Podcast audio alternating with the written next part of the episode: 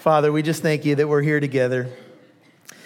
And uh, we're just so grateful for the ways that you move, even in troublesome times, somehow, some way you exploit it for your glory, your good purposes. And we don't always see that this side of heaven. And this particular story is one of those head scratchers because we're going to watch how John the Baptist died. And it's just so, it seems senseless in many ways.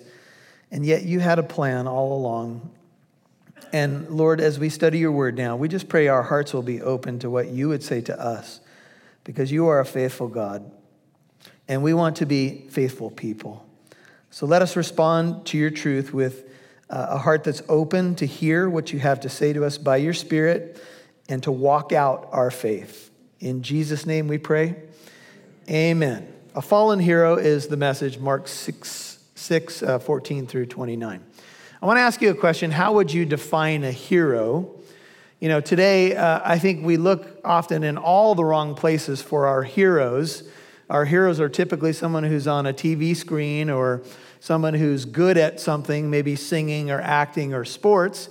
And certainly you can look up to people like that for their abilities. And of course, it's always refreshing to find when you maybe admire an athlete or a singer or somebody like that, and then you find out they're a Christian. I think it's even all the more encouraging. How do you define a hero? it's not about whether or not a man has fallen in battle, but it's what a man or a woman stands for that makes a hero. The value of a life is not about the length of days or achievements. Rather, it's about the impact that that person made for God on others. What did you do? Who did you touch? What did you live for? And what did you die for? That's the questions I think that we should be asking in our generation. The life and death of John the Baptist stirs those kinds of questions. In many ways, his death seems like a senseless tragedy, especially the way that it happened. It seems even that perhaps evil won the day, but it's not true. Evil did not win the day because evil will be dealt with. And we'll see in this story how even Herod could not live with what he did. But I do have questions like you. Why did John have to die so young? He was only in his 30s. Remember, he was born just a little bit before Jesus, so he was in his 30s when he died. Why? Why did he have to suffer imprisonment and death in this way? In fact, in the Machaerus prison, which archaeology has discovered today, we believe he spent about a year in this dark, terrible place. No light, no fresh air. Why? Why didn't Jesus intervene? Why did he let him die? And why did this wicked queen get her way? Those are questions that I think um, any person reading the Bible or experience in life should ask. They're legitimate questions. But think about it this way you know, God didn't spare John the Baptist, and John the Baptist was the prophesied forerunner of the Messiah, and yet he died a martyr's death. And in many ways, as students of the Bible, we should be thinking that John's death, in some ways, foreshadows Jesus' death. John dies primarily because of a grudge that the queen has against him because he's called out their uh, unlawful lifestyle, their sinful lifestyle. And John dies because of it. And Jesus died largely because of envy. In fact, Pontius Pilate even knew that it was because of envy that the Jewish leadership turned Jesus over uh, to him and wanted him to die. So we gather on this Memorial Day weekend and we think about some deep questions as Christians. Why did John die in this way? Some people can have their opinions about why, but you know what? John didn't die because he did something wrong. So if you ever hear somebody say that, that's just not true. In fact, Jesus said of John, among those born of women, there's no one greater than John the Baptist. John was a great man. He was a sold out man. Some interesting things about John. He was even filled with the Holy Spirit while in his mother's womb. He went out to the wilderness, he obeyed the call of God in his life, and he became a man, a voice of his generation, a man of deep character and morals. Luke 1:15 says, "He will be great in the sight of the Lord. He will drink no wine or liquor." Most scholars believe that John uh, took the Nazarite vow or lived out the Nazarite vow from birth, which means he drank no liquor. He didn't touch anything, any dead bodies. He let his hair grow. He was like a New Testament Samson, but a very courageous and moral man. And of course, John was famous for his fiery preaching, and his message was just like the message of Jesus repent, for the kingdom of heaven is at hand. Prepare ye the way of the Lord. And John preached, and thousands of people came to be baptized in uh, John's ministry.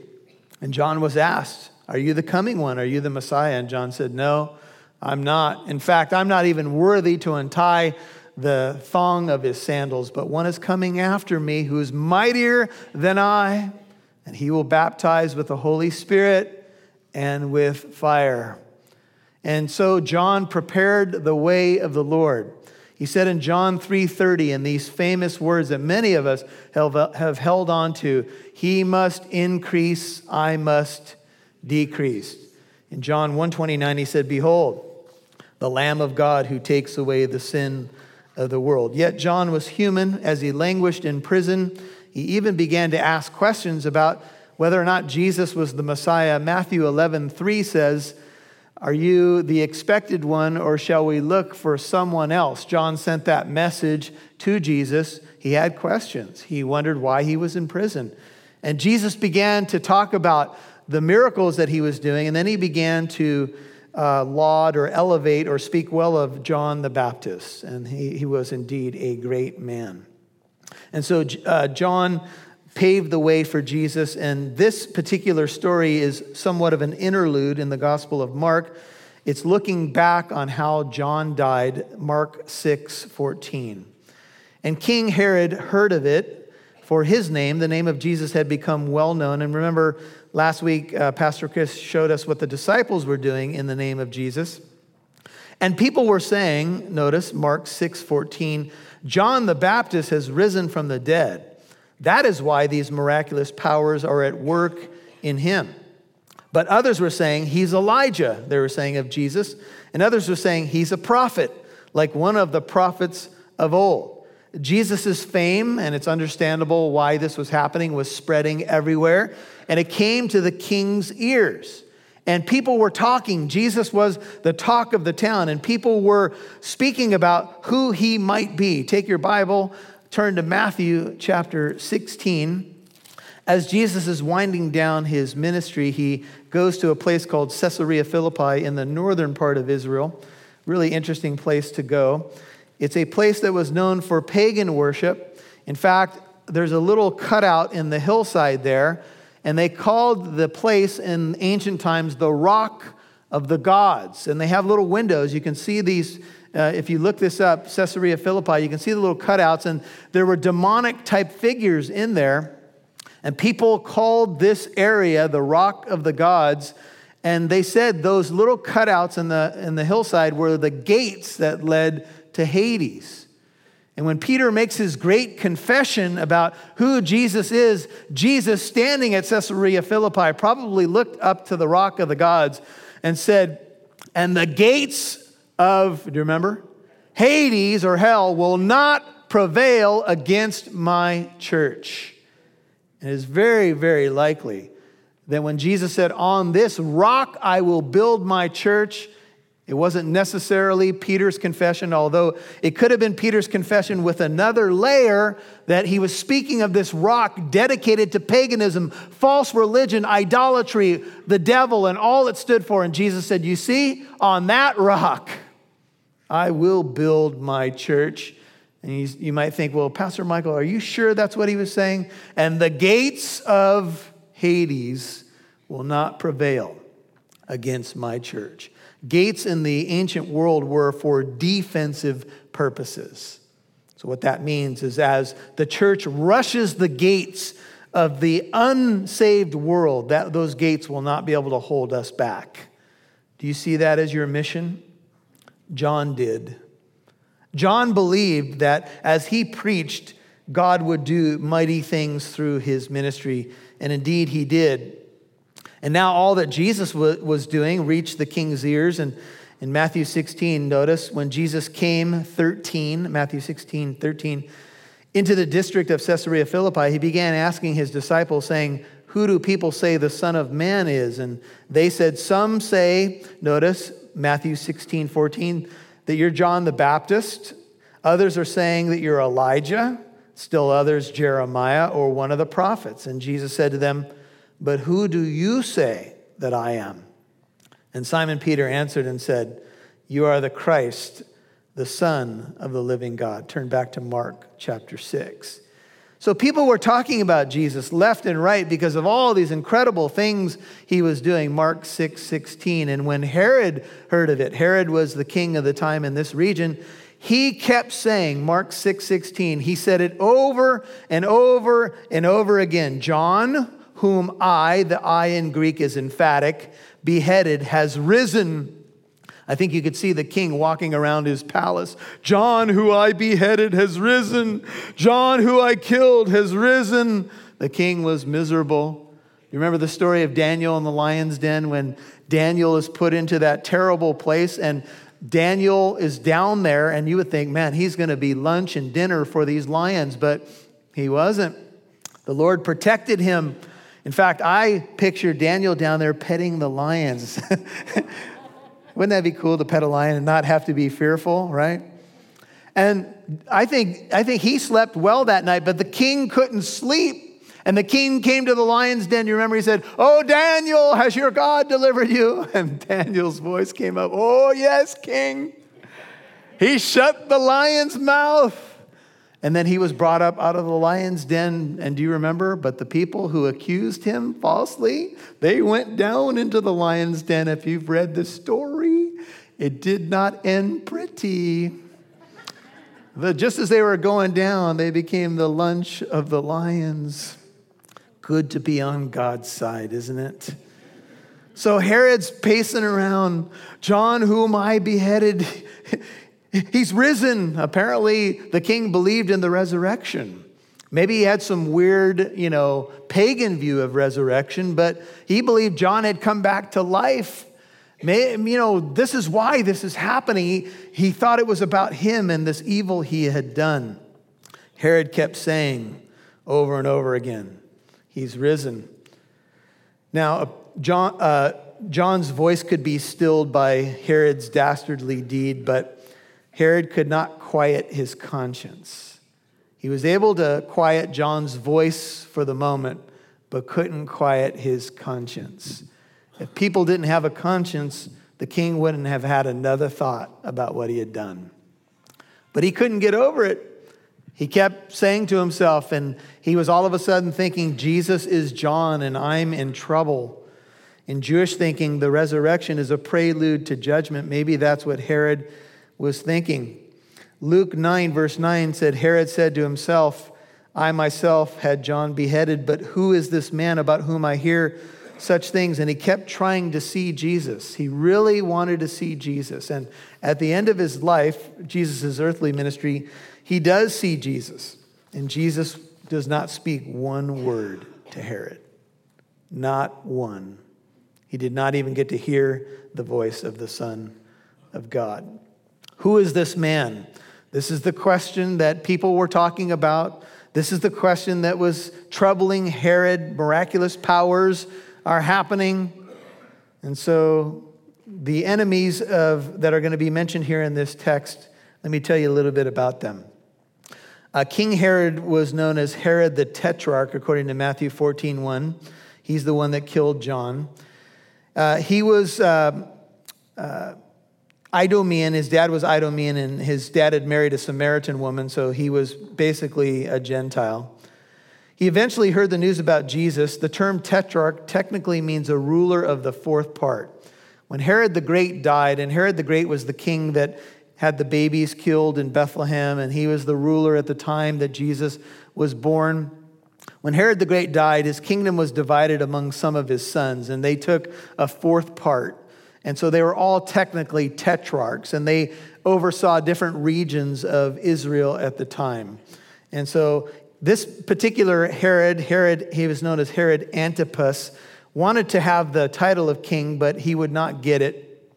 In fact, he would later ask the emperor Caligula to proclaim his, him as king, but Caligula refused.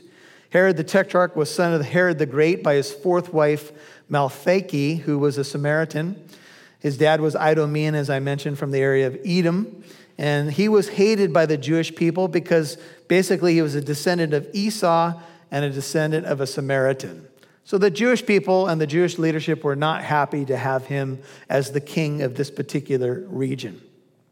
And so he had brothers. One of his brothers was named Archelaus, another brother was named Philip, and the, the area was divided up among the brothers. He was at this time in his 32nd year of rule. He spent most of the year in a place called Tiberias, which, by the way, was built on an ancient cemetery which really troubled the Jewish leadership because they felt like if they walked on this ground, then they would be defiled.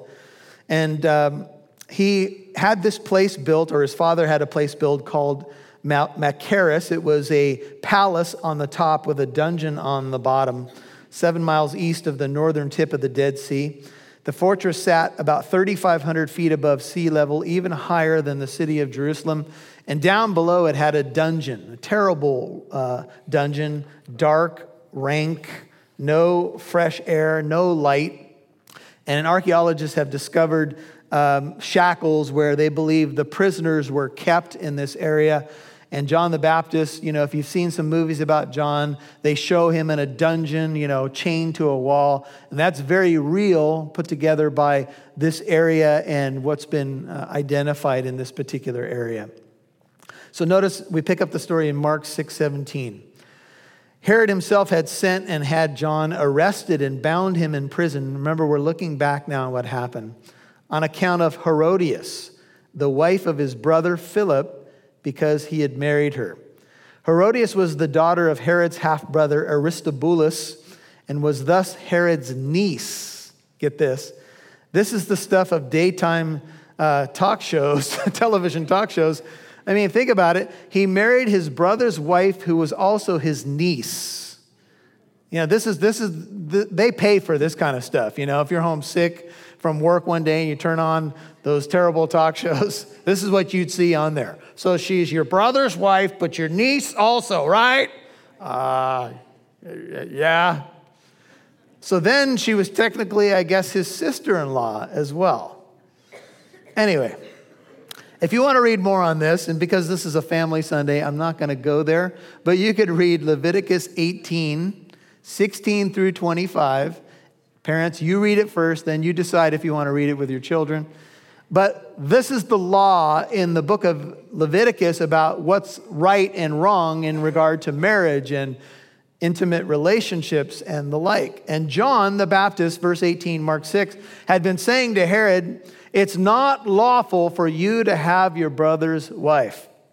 So the scene may be that Herod came by in his carriage, or there was some huge entourage with the king and the queen, and John the Baptist saw them and he said, Herod, and he called out Herod, It's not lawful for you to be married to her. That's your brother's wife. And he called them out. And, you know, I asked the question, and I think some of you do as well where's the John the Baptist today? Where are they? You know, sometimes people say, well, when it comes to moral issues in the culture, the church ought to largely keep silent. I don't know. Ask John. He didn't believe that. And Herod was not a fellow believer, if you will, but John's message was clear. You are not supposed to be married to her. And we could even argue that Herod may not have seen himself under any kind of Jewish law, but Jewish law is God's law, if you will. He was appealing to the moral commandments of God, the top 10 you shall not commit adultery. And Herod had stolen his brother's wife from his brother. And John said, It's not right. It's not lawful. New Living Translation, Matthew 14, 4. It is against God's law for you to marry her. Are there any John the Baptist anymore? New Testament scholar A.T. Robertson said it cost him his head, but it's better to have a head like John the Baptist and lose it than to have an order, ordinary head and keep it. Close quote. Would you turn to Isaiah chapter 5 in your Bible? Isaiah 5. This is what I think of when I think of the culture of the time. There's nothing new under the sun, and it's kind of like our culture. We seem to be confused over things that shouldn't be that confusing. But here's Isaiah 5. Look at verse 20. God is speaking to the nation of Israel, and he says these words Isaiah 5, verse 20. Woe to those who call evil good and good evil, Isaiah 5:20. Notice there's a woe pronounced on them. That's a, an expression of sympathy mixed with anticipation of judgment. Woe to those who call evil good and good evil, who substitute darkness for light and light for darkness, who substitute bitter for sweet and sweet for bitter. Woe to those, Isaiah 5:21, who are wise in their own eyes and clever in their own sight. You could write Herod's name there or Herodias' name there. Woe to those who are heroes in what? In drinking wine, and valiant men in mixing strong drink, uh, who justify the wicked for a bribe. Can't think, help but think of the king, of Herod. Take away the rights of the ones who are in the right. Therefore, as a tongue of fire consumes stubble, and dry grass collapses into the flame. So their root will become like rot, and their blossom blow away as dust. For they, notice, have rejected the law of the Lord of hosts and despised the word of the Holy One of Israel. Turn back to Mark chapter 6. These issues were not hard to figure out. I think in his heart of hearts, Herod knew what he had done was wrong, but there he was, living in this lifestyle. And the prophet reminded him. He said, It's not right. What you're doing is just flat out wrong. And Herodias, Mark 6 19, that's the wife that he stole away, had a grudge against him and wanted to put him to death and could not do so. Now, the story kind of shifts, and you can see John, and he's calling this, this political couple out, and he's saying, It's wrong. What you're doing is wrong. And the wife began to hold a grudge against John. She was not happy. She hated what he stood for and hated the fact that he had called them out. The only place, one writer says, where Herodias' marriage certificate could be safely written, in her view, was on the back of the death certificate of John. She didn't want to hear his voice anymore. And that's what a lot of people in our culture are doing. They want to silence the voices of opposition. If you don't approve with what they're doing, they want to silence you. They, want, they don't want you to have a microphone. They don't want a debate. They just want you marginalized. I hope you see it, friends. That's what's happening in our culture today. And so she held this grudge. And I want to show you one more Old Testament passage that's interesting. It's in Leviticus. Genesis, Exodus, Leviticus. Go to chapter 19. So here she is nursing this grudge, Leviticus 19. She's breaking the law of God, and I'll show you which one. Here it is Leviticus 19, verse 18. It says these words You shall not take vengeance. Leviticus 19, 18. I hear Bible pages. It's music to my ears it's wonderful that you guys are turning. Are you there? Okay. Leviticus 19 18. You shall not take vengeance nor bear any grudge against the sons of your people, but you shall, what's your Bible say? Love your neighbor as yourself. I am the Lord. Now, everybody just park for a second and listen to what I just want to fill in the blank. And I think you guys are seeing this. This is one of the two great commandments. When Jesus was asked, What's the greatest commandment? He said, Love the Lord your God with all your heart, soul, mind, and strength. The second is like it. You shall what? Love your neighbor as yourself. Would you notice that this is the verse that Jesus is quoting when he gives that combination answer? And the verse includes not taking vengeance or what? Bearing a grudge against the sons of your people. Turn back to Mark chapter 6. Are you bearing a grudge against someone? You know, it's a dangerous thing when you nurse a grudge, when you don't deal with it, when you don't give it to God, when you sit there and nurse it. The Hebrew word for grudge is natar. It means to guard or cherish your anger. A grudge means to guard or cherish your anger. Is that you? Are you sitting here this morning and you are nursing a grudge? In fact, there's some weird delight that you take in it. Are you nursing it, cherishing it? You don't want to let it go. And you may have good reason to have a grudge. I mean, there's a lot of injustice that happens in our world. But one writer said when you nurse anger and you think about it and you, you kind of, you know, you sit almost like a feast, you know, uh, uh, eating, letting it eat at you and eating away and, and so forth, the skeleton at the feast becomes you. You end up eating yourself up when you nurse a grudge. And that is what was happening to Herodias. She hated John. She was breaking the law of God. And John was taken into custody, and she wanted to put him to death because of this grudge that she had against John, Herodias.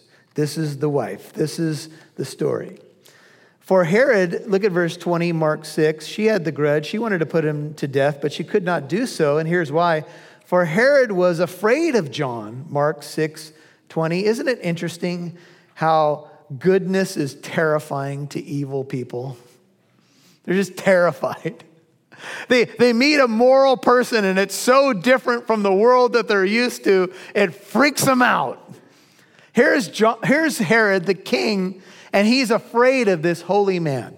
He's afraid so much so that his wife keeps saying, Kill him. And Herod keeps saying, No, no, he's holy man. We cannot. And Herod was afraid of John, knowing, verse 20, that he was a righteous and holy man, and he kept him safe. Here, the irony is safe from his wife. And when he heard him, Notice he was very perplexed, but he used to enjoy listening to him. It sounds like Herod would often go down into the, into the dungeon, perhaps bring an extra piece of bread, say, John, tell me a little bit more. And John might have been in his shackles. And what was John's message down in the dungeon? The same that it was in the wilderness Herod, repent. It's not right for you to have her as a wife. And Herod would just look at John like, wow, dude, really? That's right. I think he was preaching the same message in the dungeon that he preached in the desert. He was consistent. John MacArthur says just as John was fearful of nothing and no one except God, Herod feared almost everything and everyone except God. Close quote. What you fear really matters. And John didn't fear anybody, including the king. Obviously, he wouldn't have said anything had he feared him when he was free, and now even in the dungeon. I'm sure John was preaching repentance and faith in the Messiah. And Herod kind of enjoyed listening to him. You know, there's some people in our world, they kind of enjoy going to church. It's kind of interesting for them. They're not Christians. I, one day I was helping this young man. He was trying to make the high school baseball team.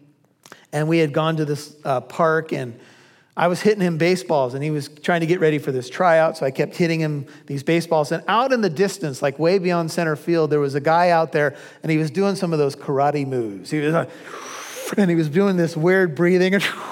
And he was, and was just like, what in the world is this dude doing, right?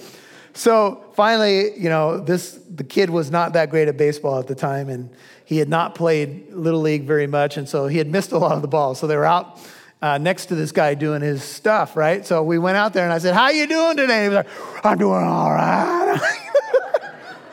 I'm like, Whoa. I go, What are you doing out here? And he goes, Well, I just like to get in touch with nature and the trees and everything. And I'm like, Wow, really? Yeah, I like the energy, he said. Oh. I said, What do you uh, believe about Jesus Christ? Oh, I believe he is a great one, but just many great, great prophets, and he's still doing his moves, right?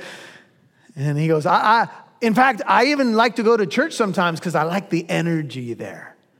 And I said, but what do you think of Jesus? You know, he was a good one, one of many way. And I said, but Jesus said he's the way, the truth, and the life, and no one comes to the Father except through him. And he looked at me.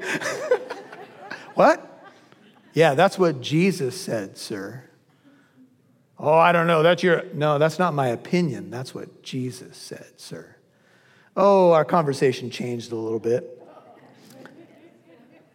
See, this is kind of what happens. Some people, they come and they, they find it kind of interesting. Whoa, these, look at these Christians. Do you know today they're even starting atheist churches? Did you know that? They sing songs and they have people do talks.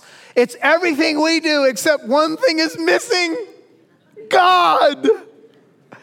One of their hymns is, No one loves me, this I know.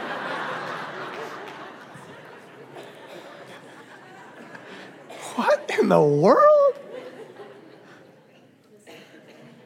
And so Herod would go down and he would listen to this fiery preacher and he was he enjoyed listening to him. And he came away, here's what your Bible says, perplexed. What?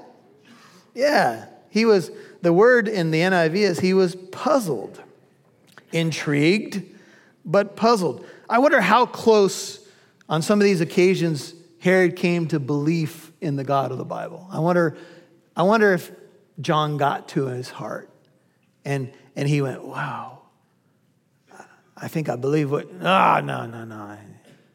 Puzzled, fearful, intrigued. I hope that's not you. I hope you haven't been sitting in a church for years and you're just intrigued.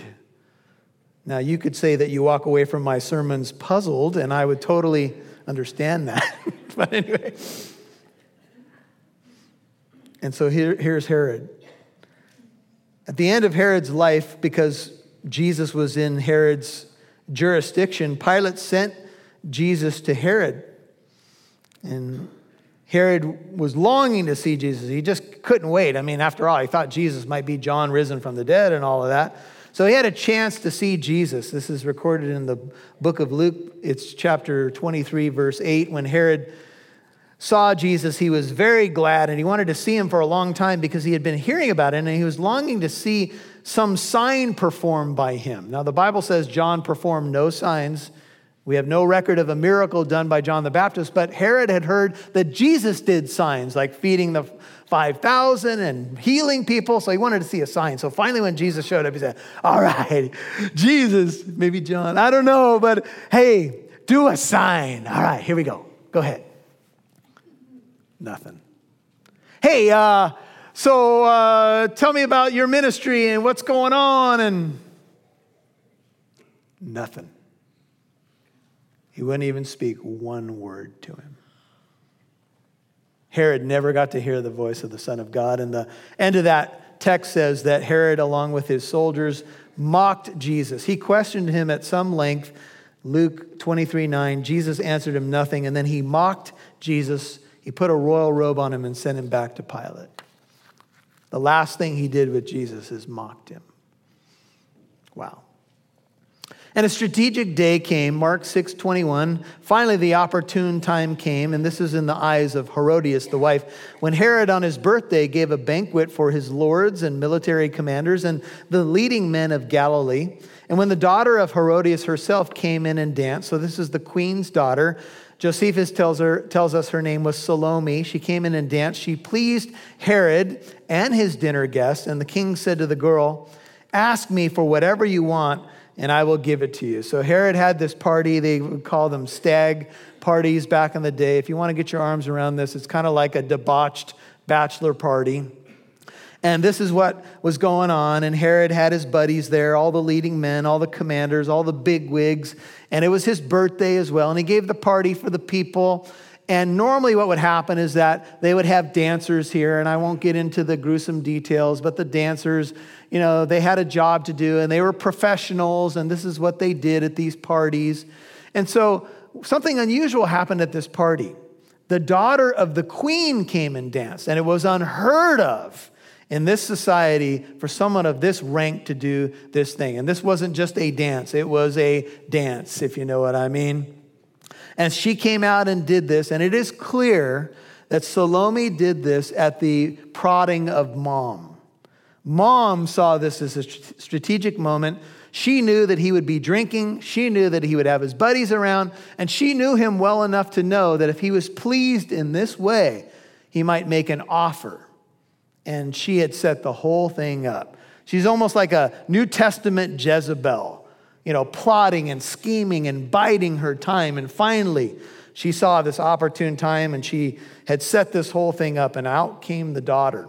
And she did a seductive dance, and Herod was pleased. And so he makes this offer.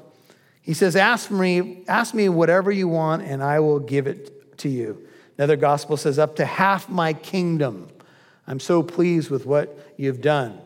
He swore to her, Whatever you ask of me, I will give you. There it is, up to half of my kingdom. And Matthew 14, 7 says he promised it with an oath. And in the ancient world, if you made an oath like this, especially as a political leader, it was very important. Up to half my kingdom. Ask me. And she went out, ran out, and said to her mother, What shall I ask for, mommy? What shall I ask for? By the way, at this time, from what we understand in, in history, she's about a mid teenager. So she comes out, does this dance. Herod makes this oath in front of all of his buddies, a drunken oath, and she goes, What should I ask him for, mom? So apparently, the whole plan was not shared with the daughter.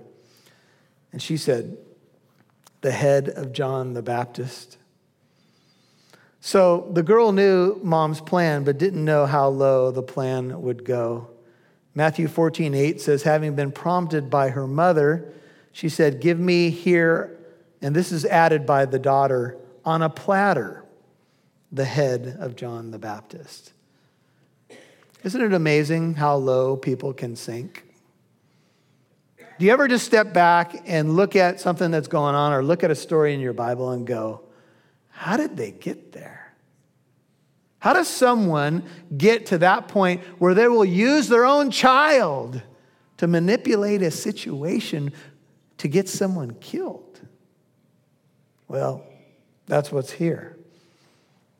And so immediately she came, she hurried, she came in haste, 25, before the king and asked, saying, I want you to give me right away the head of John the Baptist on a platter. How many levels of sorrow must have moved through Herod's being? His own stupidity. I wonder if he just sobered up in the moment. He, he obviously now saw his wife's manipulation. His own, at least his stepdaughter, did the dance, and that was all wrong. And now he's in quite a dilemma. Never could he have imagined. He might have thought she'd ask for a new chariot or perhaps a new dress. But what did she what did she say? I want the head of that prophet on a platter now. Put yourself in the king's sandals. What? All of a sudden, the party's not as much fun anymore. All of a sudden, I'm sure there's a soberness in the air. And although the king was very sorry, the idea is he was grieved here. In fact, the distress that the king is feeling is only used in one other place in the Greek in Mark 14 34 for the distress that Jesus was feeling as he prayed in the Garden of Gethsemane. And if you read Luke's version of that, Many scholars believe the pressure was so intense that tiny capillaries were bursting under Jesus' skin as he perhaps bled out of his skin or out of his sweat, if you will. That's the kind of distress the king was in. He was fearful of John. He was puzzled by him, but he enjoyed listening to him. He knew he was holy. He knew he was righteous, and he kept him down there, protected him from his wife. But now the wife, she had snuck in there, and he was grieved Yet, because of his oaths and because of his dinner guest, end of 26, he was unwilling to refuse her. Be careful what oaths you make in a moment of time, they might come back to haunt you. In fact, if you just pause with me for a second and understand that this story is looking back on the death of John the Baptist, Herod has been haunted ever since this occasion. In fact, he walks around his house apparently day and night and says, John, whom I beheaded, has risen. John, whom I beheaded, has risen. It haunts him day and night. And all because he was manipulated and I would say Herod sold his soul. He knew better. He had light and truth. The man who said, You know what, I'm not the light, but, I, but he had, uh, John 1, he had come to bear witness of the light. The man who was light in the dungeon to Herod, now Herod must snuff him out. He must suppress the truth and kill John for no good reason. And immediately the king, 27, sent an executioner and commanded him to bring back his head. And he went and had him beheaded in the prison and brought his head on a platter and gave it to the girl. This is the daughter. And the girl gave it to her mother. I'm sorry to gross you out here. I know this is a family Sunday, but this is our Bible, you guys. This is in the Gospels. This is what happened. And the daughter took the platter, the head, and brought it to her mother. Was it something like this? Mommy, aren't you proud of me? Are you kidding me? What a gruesome, terrible scene. And so it was given to the mother. And there's the story. When his disciples, 29, heard about this, they came and took away his body and laid it in a tomb. Let's just reflect as we close. Where do you find yourself in the story? Do you see yourself in one of these characters? I hope that maybe you can see yourself as one of the, the righteous ones in this story. The fear and fate of Herod and Pilate is quite interesting. Um, this is Herod. He feared another attack by Aretas. Um, part of the reason this happened was because he had stolen uh, a wife away and so forth. And as Josephus reported, he feared a rebellion by his own people, inspired and perhaps even led by John the Baptist. This is what he feared. This is Herod. Herod feared the emperor might replace him with someone uh, in more favor with Rome. That fear was well grounded because some years after this, his jealous and scheming nephew, named Agrippa, the brother of Herodias, convinced the emperor Caligula that Herod was planning a rebellion. Perhaps because Caligula did not fully trust Agrippa's word, Herod and Herodias, husband and wife, in AD 39, about six years after this account, were exiled to Gaul in modern France rather than execution, which was normally the penalty for treason then they moved to Spain where they died. Now, I'm, I'm going to give you a little bit about Pilate because Pilate and Herod had a chance to try Jesus, if you will, in a uh, uh, court scene. Although Pilate's later history is shrouded in some mystery, Eusebius, an early church historian, reports that Pilate was exiled to the city of Vienna on the Rhone in Gaul, France, same uh, basic area, where he eventually committed suicide. How tragic. Apparently, just a few years after this encounter with Jesus, Pilate committed suicide and entered into eternity. Now, step back just for a second and look at these two leaders. Here's Herod. He got to hear the greatest preacher perhaps that ever lived, lived John the Baptist. He, got, he had the living truth, Jesus Christ, stand right in front of him. And all he could do was mock him and send him away. And what you do with Jesus is what really matters in this life. And this room is filled with a lot of Christians. And so then the question becomes are you willing to preach the hope that he brings? You look at people in these kinds of positions, and sometimes we're envious of what they have. Like, oh, wow, just a, if I could have someone fan me and feed me grapes, that would be awesome. If I could wear a crown, wow. And then you look behind the scenes and you see Herod. He's troubled his whole life. He was afraid of everything because he did not fear God.